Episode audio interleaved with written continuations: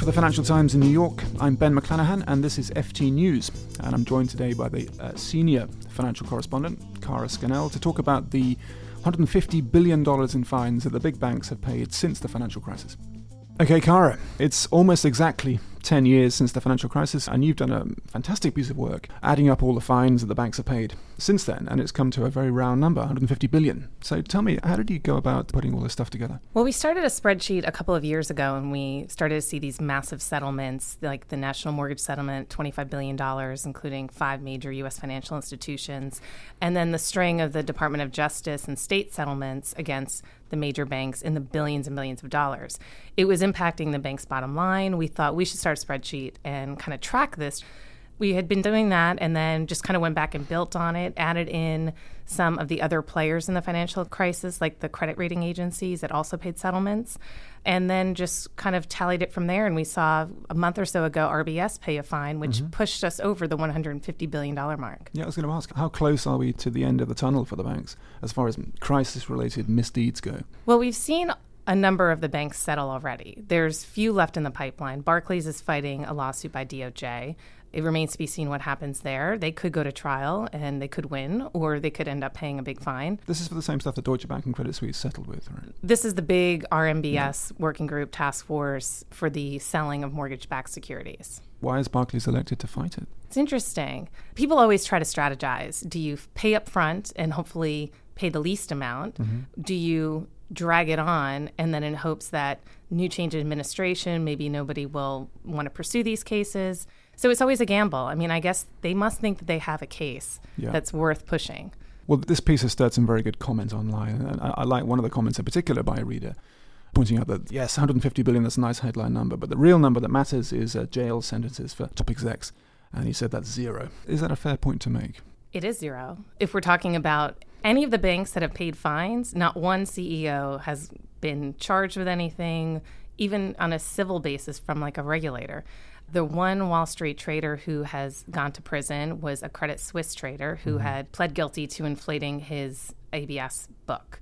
I think it is a fair comparison when people think about accountability and you think about the outrage that was seen in the US election this year. Right you know, it is something that I think people want to see someone held accountable. And the question of fines is that it becomes is it just the cost of doing business? When you look, and you would know better than I, some of these fines maybe at the time seemed like they were a big deal to banks because some banks ended up having their first losing quarter in years, but they quickly make that up in profits in a matter of weeks. Mm-hmm. And the broader point is that the shareholders are paying, not the execs. As Jamie Dimon once famously said, hit me with a fine and we can afford it. Exactly. I mean, that is an issue. It's very interesting in the new administration. The view of the current SEC chairman is a bit of that flavor of the fines are really hurting shareholders. So I think the dynamic going forward is going to be interesting. Do we see fewer fines? Do we see more individuals held accountable? Do we have any sense of where the wind will blow over the next few years? This is Jay Clayton, Jay the Clayton. SEC chairman. He's been there a couple of months now. Yeah, he's been in office a couple of months. He hired as the enforcement director a former prosecutor who was also his partner at Sullivan and Cromwell, this guy named Steve Peikin. He's a fairly aggressive prosecutor, not in an overreach way, but you know, willing to go after the individual. I don't know what the flavor of the rest of the commission is going to be because it requires all of them to decide whether to move forward on a case. Mm-hmm. Finally, another good question, again below the line from a reader, asking what's happened to the proceeds of this $150 billion that's gone into the coffers of the regulators, the enforcers. Do we know? Is there any visibility on that? There's not a lot of visibility. The math gets a bit tricky. In part of these settlements, probably about half the money that was collected were these RMBS settlements a significant portion of each of those settlements went towards something that they called consumer relief. That in and of itself can be dispersed in a variety of different ways. Yeah. As we saw the mortgage market recover, there were less loan modifications and refinancings that the banks could do. So their money was supposed to be earmarked toward redevelopment, building low income housing in certain depressed areas. There hasn't really been a check on everything that's happened with those proceeds.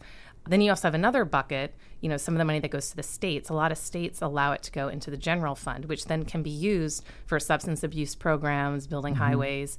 Uh, so it's a kind of a hornet's nest to know where all the money is going and to really have a full check on that. Okay.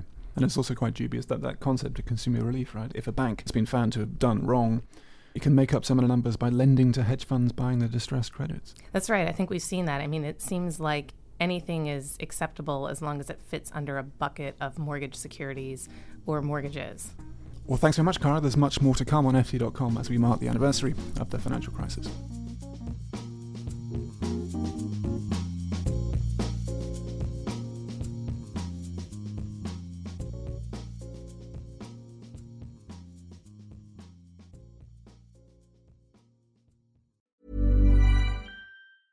Here at Bellingcat, we get to the bottom of things. From a global crisis to an underreported event, we find the facts using publicly available tools and resources, uncovering what is hidden on and below the surface.